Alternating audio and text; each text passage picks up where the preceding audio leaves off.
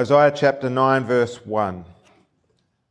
Nevertheless, the gloom of the distressed land will not be like that of the former times when he humbled the land of Zebulun and the land of Naphtali. But in the future, he will bring honor to the way of the sea, to the land east of the Jordan, and to Galilee of the nations. The people walking in darkness have seen a great light. A light has dawned on those living in the land of darkness. You have enlarged the nation and increased its joy. The people have rejoiced before you as they rejoice at harvest time, and as they rejoice when dividing spoils. For you have shattered their oppressive yoke and the rod on their shoulders, the staff of their oppressor, just as you did on the day of Midian. For every trampling boot of battle and the bloodied garments of war will be burned as fuel for the fire. For a child will be born for us, a son will be given to us, and the government will be on his shoulders. He will be named Wonderful, Counselor, Mighty God, Eternal Father, Prince of Peace. The dominion will be vast and its prosperity will never end. He will reign on the throne of David and over his kingdom to establish and sustain it with justice and righteousness from now on and forever. The zeal of the Lord of armies will accomplish this. What a great passage that is. You know, I read a story once about a uh, student of the Japanese martial art, Aikido, uh, who was on a train in Japan when this big, un- angry, drunk bloke uh, came on board and started to harass and threaten the other passengers. Well, this guy was equipped with a newly minted black belt and he was just about to step forward and intervene with physical action uh, when this old man, frail old man, spoke up and, and spoke to this drunk. Now, he didn't chastise him, he didn't tell him off or anything like that. He just started speaking to him gently and, and talking about stories from his own life. And somehow this old man tapped into the pain uh, that was driving this big, burly, drunk man. And within just a few minutes, he had this guy bawling his eyeballs out in his lap and had completely diffused the situation. It was a really impressive display of the power of gentleness. By the time of the prophet Isaiah, the northern tribes of Israel lay under the yoke of the Assyrian Empire. Uh, it was an empire that delighted in its own power, uh, its own cruelty, and its own oppression. Um, and it had divided the northern regions of Israel into three administrative zones, and, and these are mentioned in here at the beginning of our passage this morning. You had a coastal region, you had a region just on the uh, eastern side of the Jordan, and then you had around Lake Galilee. The people living here were suffering from extreme both political and spiritual darkness. Now, in the scheme of covenant history, the Assyrian invasion had occurred because Israel had abandoned God. They had started to worship idols. Well, they'd been worshipping, worshipping them for a long time, actually. Uh, and they oppressed the poor. They abandoned the Sabbath. They had plunged themselves into spiritual darkness. And although God had warned them time and time and time again over centuries, they hadn't listened. And so under the terms of the covenant, God sent this northern or the northern kingdom of Israel into exile under a brutal regime, plunging them into political darkness and social oppression on top of the spiritual darkness they'd plunged themselves into. But where the people could see only darkness and gloom and despair, Isaiah prophesied light and hope where the nation had shrunk because the invaders had stripped away their lands and their people, God promised to enlarge the nation. Where there was suffering and despair, there would be rejoicing. And as God had done in the days of old uh, with the judge Gideon back in the book of Judges, when he rescued the people from the Midianite hordes, God would break the yoke of the oppressor. And in fact, Isaiah is so certain of this that he writes not using the future tense in the first part of this passage as we might uh, expect that this is what's going to happen, but actually this is what has happened. He writes in the past perfect tense. It's going to happen. A light has dawned. Rescue has come. Now, how had rescue come? Because of something that hadn't happened yet. A child will be born for us. The child had not yet been born, but the promise was so powerful and so secure, it meant that Israel's future was certain. But the promise was for a child. Now, isn't that interesting that Isaiah doesn't emphasize in the first instance a man or a king or a prince? This is a child. Now, the child would be heir to David's throne, and he'd rule a vast and eternal kingdom.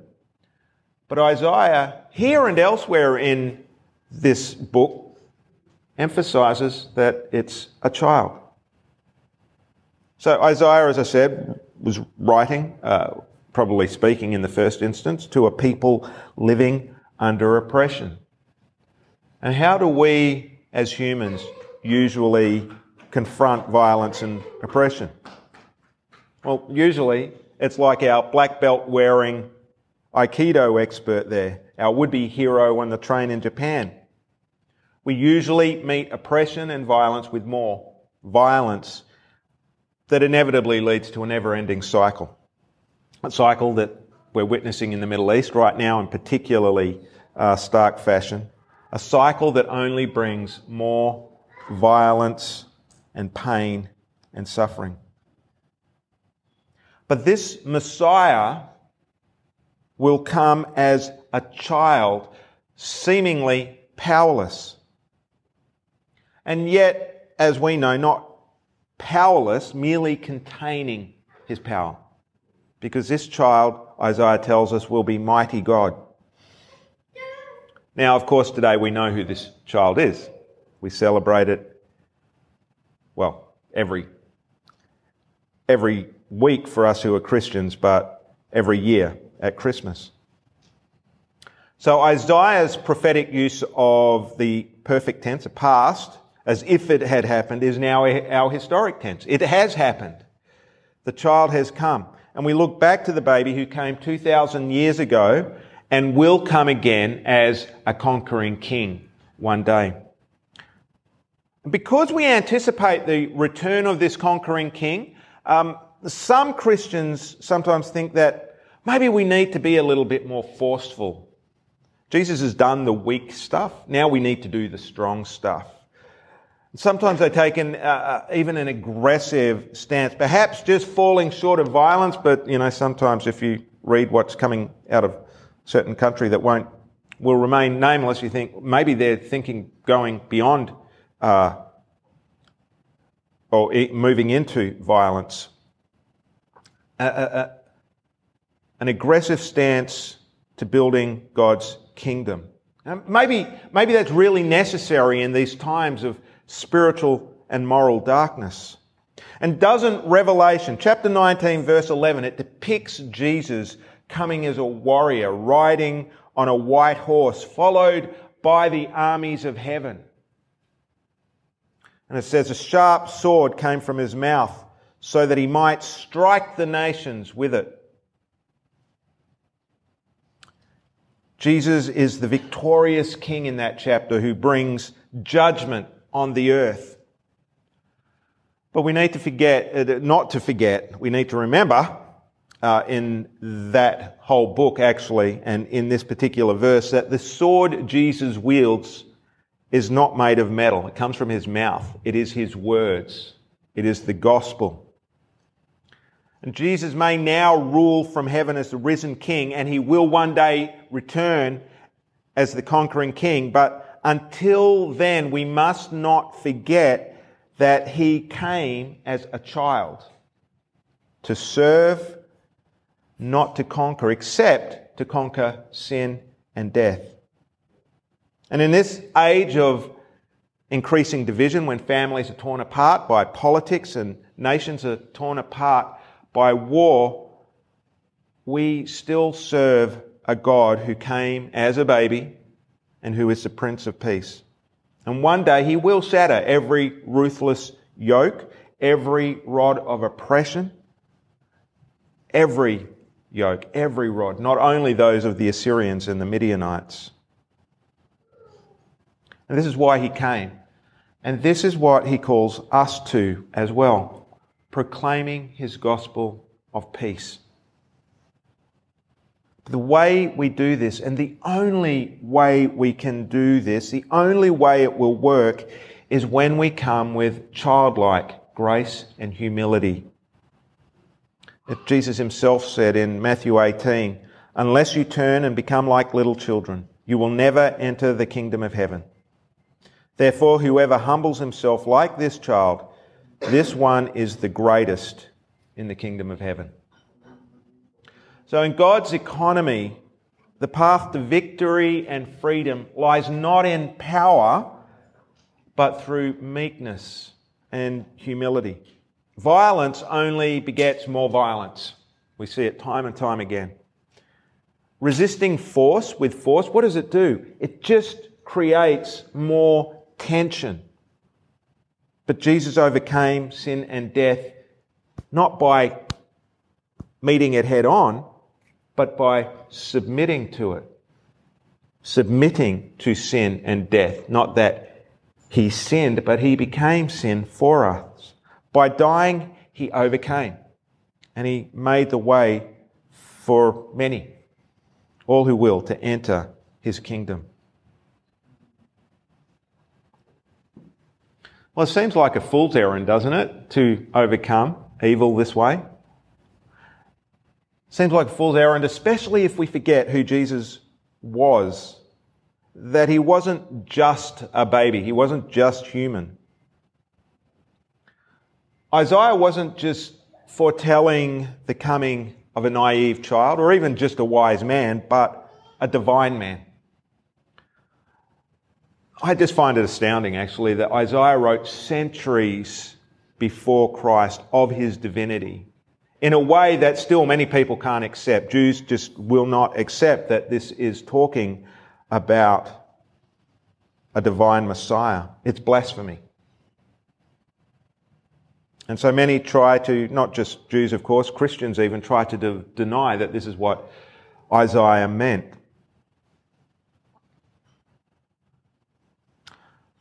and some people might call out, well, the New Testament particularly, but it, it never calls Jesus God, does it? Well, you know what? Actually, it comes pretty close as we read throughout Scripture.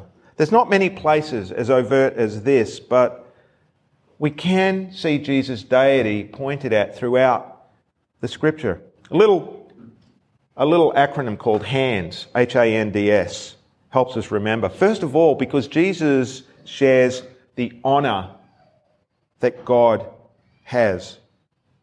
In Matthew 4:10, Jesus quoted Deuteronomy when the devil was tempting him and he said, "We're to worship God alone." And do you know what Jesus goes and does at the end of Matthew? Well, not even at the end. He receives worship. Worship only God. And what do people do when they worship him? He receives it. Jesus shares the honors of God. Attributes. In many places, the Bible says that Jesus has the same attributes as God, same qualities, the same. Uh, for example, here in Isaiah and also in John chapter 1, Jesus is eternal, no beginning and no end. There is no other than God that has that quality, that attribute. The names. Jesus is given throughout Scripture names and titles that belong only to God. Here, the child is mighty God, an eternal Father. Mind blowing. In Revelation 1, verse 8, this is one of my favorite in the Bible. We read, I am the Alpha and the Omega, says the Lord God, the one who is, who was, and who is to come, the Almighty. And in Revelation 22, at the end of the book, Jesus says, I am the Alpha and the Omega, the first and the last, the beginning and the end. The deeds of God. Jesus performs the same things that God does. In John chapter 1 verse 3, we read that he is the creator of all things. In John chapter 5 verse 21, the Father and the Son both give life. Here in Isaiah, the child will be called the Prince of Peace, and in Isaiah 66, as well as other places, Yahweh makes peace flow like a river. The child is called Wonderful Counselor. In Isaiah 28, it's Yahweh who gives wonderful counsel. He performs the deeds of God. And he sits on the seat of God. Here the child will sit on a throne and in Revelation 3:21 we see Jesus sits on none other than the heavenly throne of God with him. So in Colossians chapter 1 verses 15 to 20 Paul writes that Jesus is the image of the invisible God. Everything was created through him. He pre exists before all things and sustains all things, and the fullness of God dwells in him. So Jesus is God. And if anyone had the right and the ability to conquer evil by force, isn't it God? God incarnate. But he didn't. And he still doesn't. The cross is God's final answer to oppression and sin and death. And you know what? It's our final answer as well. So Christmas is about the all powerful God who became a powerless child, Jesus Christ, a man who through powerlessness overcame the most powerful forces in nature to set people free and give them a new identity as his people, a people of love and hope and of peace. And so it matters for us as Christians then that we remain Christmas people, a people who choose the way of humility and servanthood and even death rather than power, so that we can bring the hope, joy, and peace of the all conquering servant king, the servant king to the people around us. Because that is God's way. And frankly, the alternatives don't really bear thinking about, do they? And so, whether it's in our homes or workplaces or communities or nations, if we choose the way of power, we only keep the cycle of fear, anxiety, strife, and violence alive, like we're seeing in Ukraine and Gaza. Now, I don't know, perhaps in a fallen world, kingdoms and nation states have no choice but to respond to evil with power. But as God's people, we have another way. Here's the thing though following this way is where our faith is really tested. You don't know what someone really believes by what they say, it's by what they do and how they live. And faith is not just believing that Jesus is who the Bible claims he is, but that his way is effective because of who the Bible says he is and what the Bible says he did. And faith is believing that because he made the way to life by submitting to death, I can die daily with him. And it'll be okay.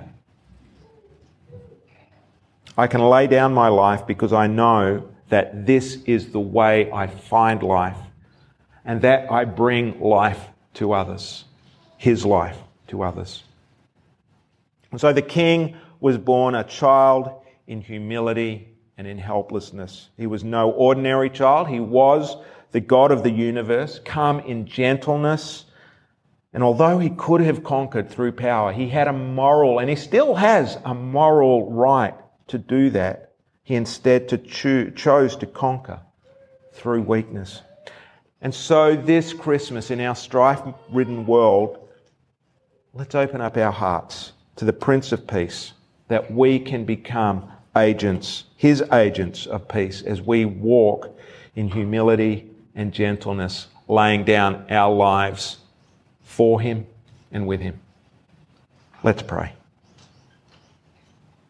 Father, I just find this an immensely challenging picture. Not because I have any power to confront evil anyway, but because it calls me to die. Lord, I pray that you will help me, that you will help us be a church that is willing to choose daily the way of dying to self, of dying to the things that make us powerful in a worldly sense, that we can know the true power of God, the power of love and peace, the power of joy that overcomes. In Jesus' name, Amen. Thank you, Alex.